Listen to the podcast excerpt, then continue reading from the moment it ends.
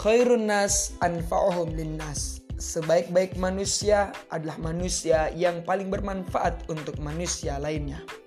Saat ini dunia digoncangkan dengan kabar yang sangat menduka, yakni mewabahnya virus yang kita kenal dengan virus corona.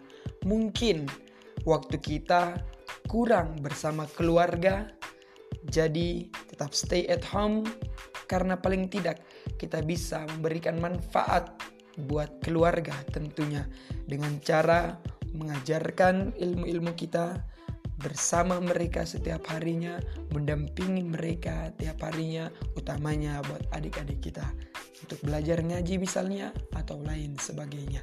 Sekian, terima kasih.